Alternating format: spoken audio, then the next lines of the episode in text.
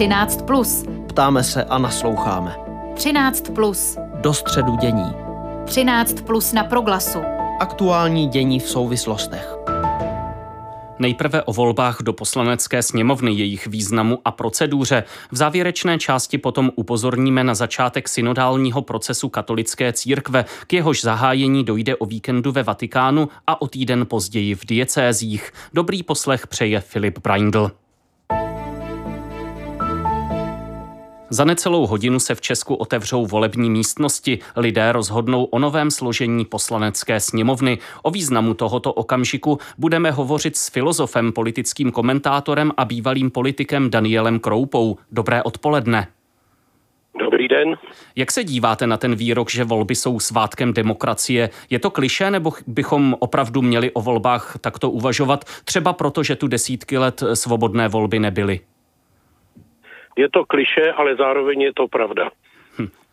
Můžeme slyšet eh, zejména tedy od kandidujících politiků, že tohle jsou ty nejdůležitější volby za mnoho let, třeba i za celou naši demokratickou éru. Eh, naproti tomu komentátor Jindřich Šídlo použil bonmot, že jde o ty nejdůležitější volby od posledních voleb. Eh, jak se stavíte k významu toho současného hlasování k volbám 2021 vy osobně?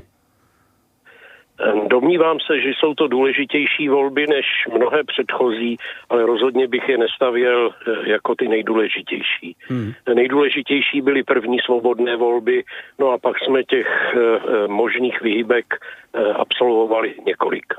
O co jde v těchto volbách hlavně? Je to v zásadě hlasování o buď tedy o pokračování současného politického stylu, který nejvíce reprezentuje Andrej Babiš, eh, nebo o případné změně, eh, nebo eh, jsou ve hře i takové věci, které zaznívají v té veřejné debatě, že jde o budoucnost právního státu, demokratického systému, západní orientace Česka a podobně?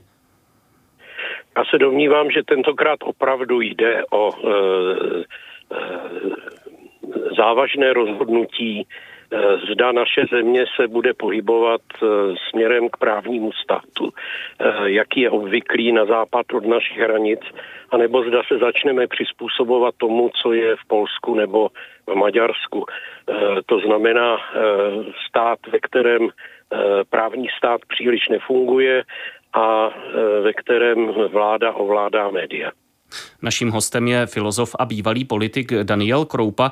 Když vezmeme volební účast, nevíme samozřejmě, jaká bude teď, ale v případě voleb do poslanecké sněmovny eh, se v poslední době pohybuje kolem 60% a u ostatních typů hlasování bývá ještě nižší s výjimkou přímé prezidentské volby. Eh, nevím, zda se vy osobně setkáváte s takovým tím názorem, proč bych tam chodil, nemá to cenu, můj hlas nic neovlivní, eh, ale o čem taková slova podle vás vypovídají, pokud jde o porozumění té volební proceduře?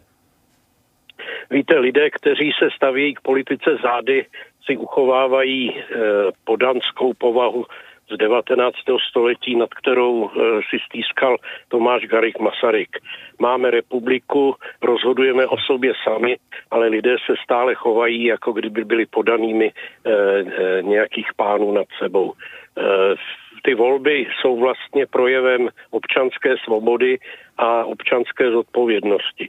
A mrzí mě, že se nepodařilo tuhle myšlenku dostatečně sdělit zejména mladé generaci. Hmm. A myslíte, že eh, je určitý problém vlastně v pochopení eh, toho, co člověk dělá, když eh, odevzdává hlas, případně tedy nejde volit? Mám teď na mysli to, že možná v tom uvažování některých lidí je ta mentalita, dám teď někomu hlas, aby to vyřešil, aby se o to postaral, což asi není ten správný přístup.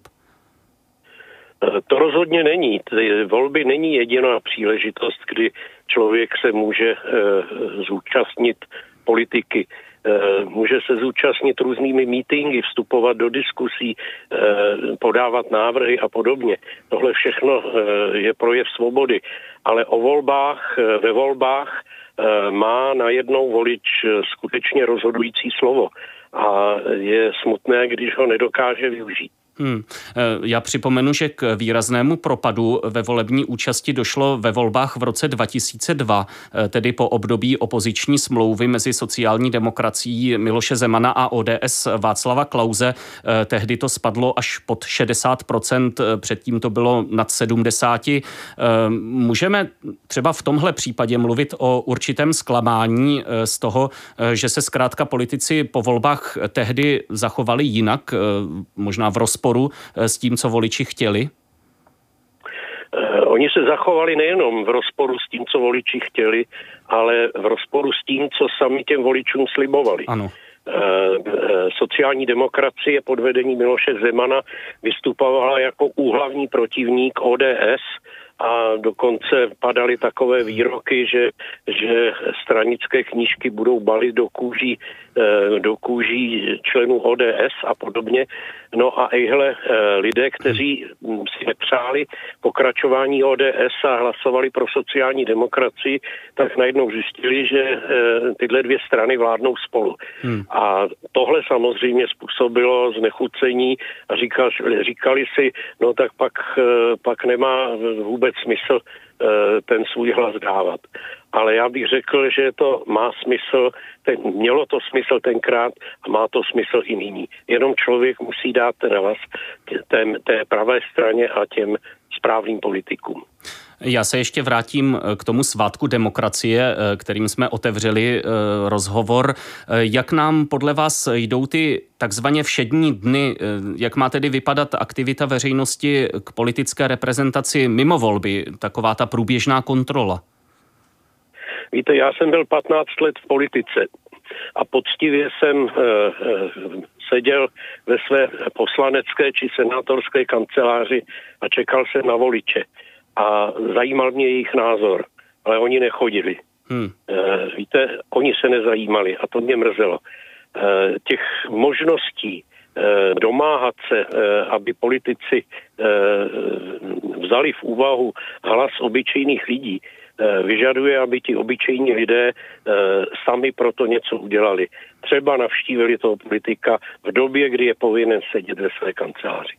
Poslední otázka. Máme za sebou eh, předvolební kampaň. Ehm, zeptám se, jaká byla v tom smyslu, eh, co ukázala o úrovni politické diskuze, o politické kultuře u nás? Eh, odhalila, že politická kultura zhrubla. Naše politická kultura připouští veřejné lži.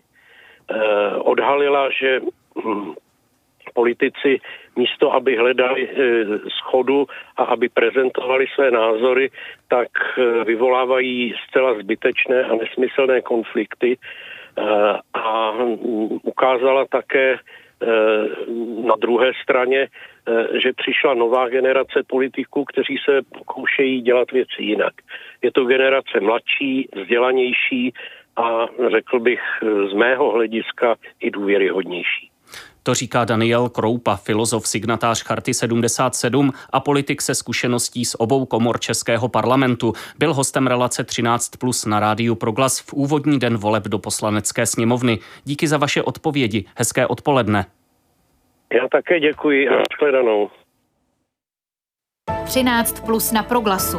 Aktuální dění v souvislostech. Zastavíme se teď u samotného průběhu hlasování. Informace má kolegyně Jaroslava Otradovcová. Dobré odpoledne, máš slovo. Dobré odpoledne. Hlasovat je možné dnes od 14 do 22 hodin a zítra od 8 do 14 ve volební místnosti v okrsku podle trvalého bydliště. Lidé, kteří si vyřídili volický průkaz, mohou hlasovat kdekoliv. Lze také požádat o hlasování do přenosné volební urny doma.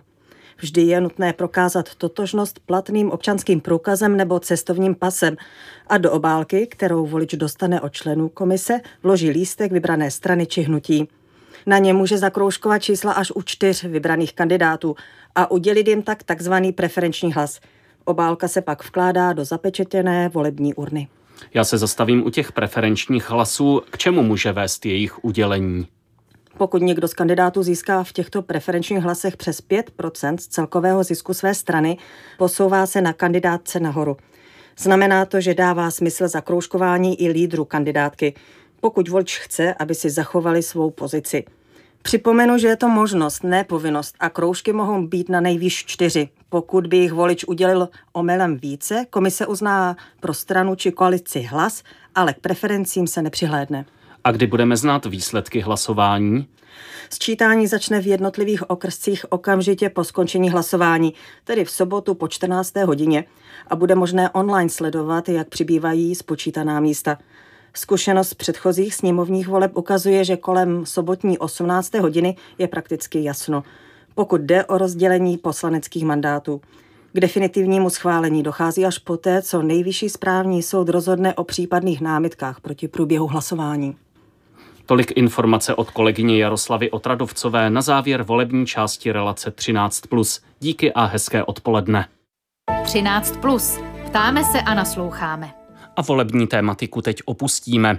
Katolická církev vstupuje do synodálního procesu, který potrvá do roku 2023 a uskuteční se jak na úrovni biskupské synody, tedy poradního sboru papeže, tak i v místních církvích, v diecézích a farnostech. Co to znamená, jakou charakteristiku má celý proces a jak se do něj mohou věřící zapojit, o tom budu hovořit s paterem Josefem Mikuláškem, členem Národního synodálního týmu a koordinátorem v Olomoucké arcidiecézi. Dobré odpoledne. Dobré odpoledne vám i všem posluchačům. Jak byste popsal cíle toho synodálního procesu? O co se jedná? O snahu lépe propojit hierarchii s lajky místní církve mezi sebou nebo o nějaký nový komunikační model? Já považuji za důležité zdůraznit, že se tu prostě nejedná o nějakou novou komunikační metodu. Ve smyslu, doteď jsme šli nějakým způsobem, teď to zkusíme jinak ale spíše je tento synodální proces jakýmsi plodem dozrávání církve v hlubším pochopení toho, kým ona sama je. S kolegy z Národního synodálního týmu jsme se zhodli, že způsobem, jak si přiblížit záměr tohoto procesu, je vlastně nechat k sobě zaznít otázku, kterou nám klade sám Ježíš a nikdo jiný. A ta otázka zní, co si o mě a o mé církvi myslíš ty? Hmm. Eh, v přípravném dokumentu, eh, který vydal generální sekretariát synody, například stojí, že je třeba prožít participativní a inkluzivní církevní proces, který nabízí každému člověku, včetně těch, kdo stojí na okraji, možnost vyjádřit se a být slyšen.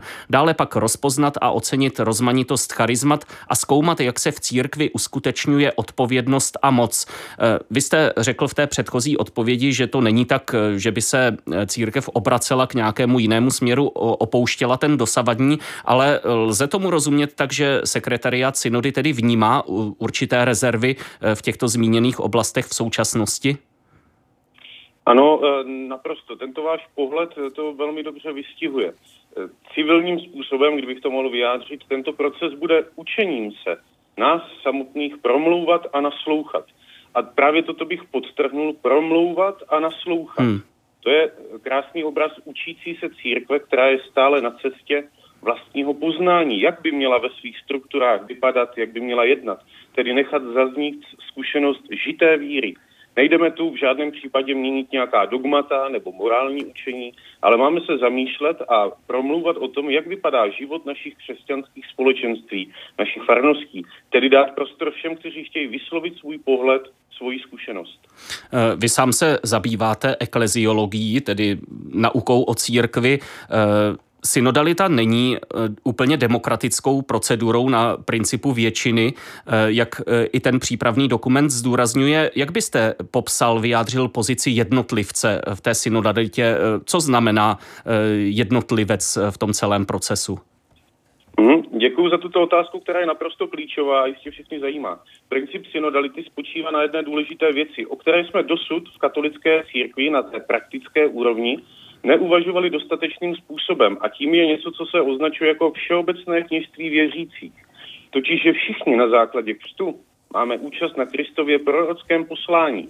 Všichni společně tvoříme boží lid, to je ta, takový termín, který často hmm. používá papež František.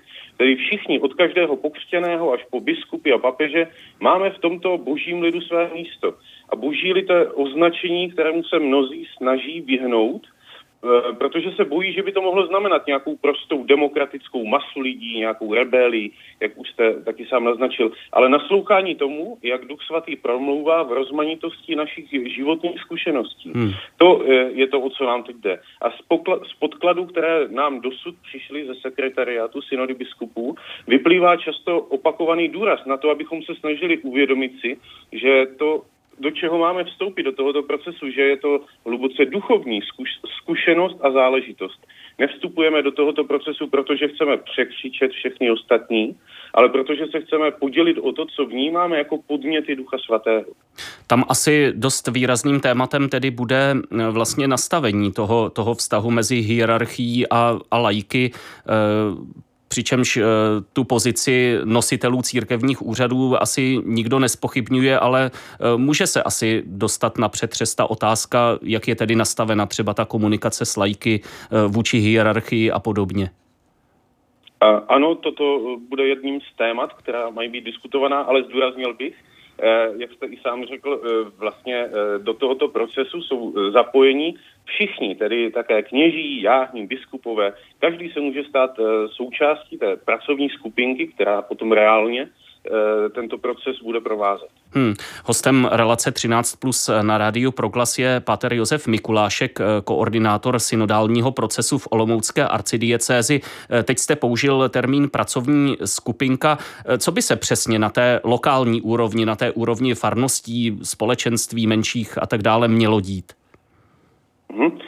Já bych to přirovnal jednoduše k takovému jakémusi procesu vzlínání, tedy e, vystupování hlasů, názorů, podnětů ze spoda z jednotlivých farností a jiných církevních společenství směrem vzhůru. E, chtěl bych proto povzbudit, aby se lidé zapojili do pracovních skupinek ve svých farnostech, které budou zřízeny, půjde vždy o pět až deset lidí, tedy jakoby efektivní společenství, které lidi, kteří se třeba společně znají a budou uh, mít možnost spolu diskutovat v těchto malých skupinkách o jednom z deseti témat, která jim budou nabídnuta a která vlastně všechna se točí kolem jedné základní otázky. Jak prožíváme církev jako společné putování? Jakou zkušenost s tímto společným putování doteď máme? Co se nám daří anebo tře, co, tře, co by třeba bylo uh, potřeba změnit. Komu bylo dosud málo nasloucháno. Hmm. A další otázky podobného typu. V některých kruzích naší církve ještě občas lze zaslechnout určité povzdechnutí nad těmi, řekněme, nenaplněnými nadějemi vkládanými do plenárního sněmu naší katolické církve na přelomu tisíciletí. Je tohle podle vás už spíše na, za námi, nebo se to ještě může v určité synodalitě projevit, třeba v určité skepsi, kterou bude nutno překonávat, vysvětlovat a podobně? Mm-hmm. Myslím, že to je jakoby generační záležitost. Řekl bych, že se to snad může týkat tady ta určitá skepse dnešních, řekněme, 45 a výš. Těm, kteří jsou mladší, už plenární sněm e, nic moc neříká, protože tehdy byli mnoho ano. mladšího věku. E, plenární sněm se také, e, a to je ten rozdíl, e, plenární sněm se snažil otevřít co nejvíce témat, řekněme, jakoby toho pastoračního rázu, konkrétní témata. Ale v tomto synodálním procesu jdeme jakoby zajímat se ještě o předcházející krok, zabývat se podobou církevních společenství, jakými způsoby dochází k rozhodování, jak dochází ke stanovování priorit eh, ve farnostech, k zapojení lidí jako aktivních subjektů a tak dále. Eh, vy jste zmínil, že ty pracovní skupinky se budou zabývat konkrétními tématy a měly by tedy přinášet podněty k celocírkevním konzultacím o té živé synodalitě, o vykonávání autority, o naslouchání a dialogu s různými skupinami v církvi i mimo ní o transparentnosti rozhodování a podobně. E, váš názor poprosím, e, v čem může tento proces zvláště pomoci církevnímu životu u nás v nějakém takovém, když použijí to kliše, nastavení zrcadla a e, v čem naopak může ta naše zkušenost odtud být zvláště prospěšná tomu světovému celku? Děkuji za uh, otázku. Já bych snad začal odpovědí na tu druhou polovinu, mm-hmm. uh, tedy co můžeme dát uh, jakoby celému uh, světové církvi. Církev uh, prožívá, je prožívána námi samotnými jako jednota v rozmanitosti. I když jsou ty podmínky kulturního, ekonomického, politického rázu rozdílné v jednotlivých kontinentech a regionech, to vzájemné obohacení, které vyjde tedy ze vzájemného naslouchání, takový jakoby pohled do sousedové zahrádky, na jiný kontinent například, je určitě užitečný, protože skrze něj můžeme vidět podněty, které třeba u nás právě rozvinuty nejsou. Na otázku, v čem může tento proces pomoci církevnímu životu u nás, bych řekl asi takto. Eh, v těch přípravných eh, instrukcích k tomuto synodálnímu procesu, které jsme obdrželi, je několikrát opakováno, že po této fázi, kterou bychom mohli eh, označit za jakýsi výzkum nebo sběr dat, bude následovat fáze aplikace že eh, ta výsledná synoda biskupů v roce 2023 eh, zpracuje nějaký výsledný dokument, po kterém bude následovat aplikace. A tento příslib je tam několikrát zdůrazňován. Zcela konkrétně například v mnoha farnostech dodnes neexistují například pastorační rady, hmm. tedy místní podoby synodality. Lidé se neúčastní debaty o plánování pastoračních vizí svých farností. A dokážu si velmi jednoduše představit, že například právě tato věc bude i prostřednictvím kanonického práva zakotvena jako povinná aby byla zdůrazněna účast a zastoupení všech na rozhodovacích procesech v jejich farnostech. Eh, zeptám se na závěr, eh, možná teď jménem nějakého fiktivního posluchače, eh, který si říká po té, co vyslechl náš rozhovor, je to na mě složité, já si na to netroufám, nemám žádné teologické vzdělání, úplně tomu nerozumím, o co jde a spíše se budu držet zpátky. Co byste vzkázal takovým lidem, respektive jak i je vtáhnout, protože zjevně to záměrem toho synodálního procesu je?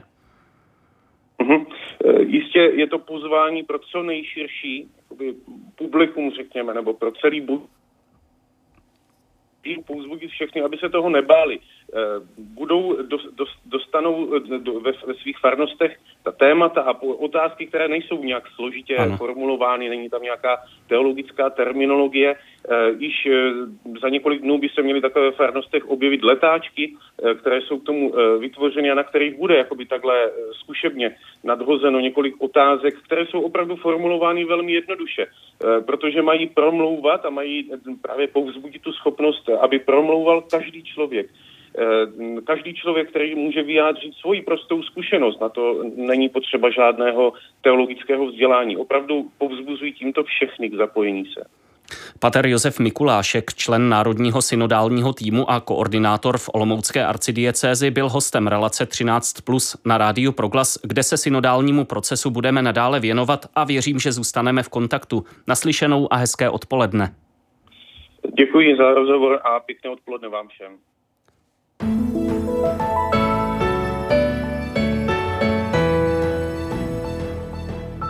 13 plus skončí. Připravili ho Jaroslava Otradovcová a Filip Braindl, který zve k povolebnímu vydání v pondělí. Záznamy relací najdete v audio archívu a podcastových aplikacích. Naslyšenou a klidný víkend.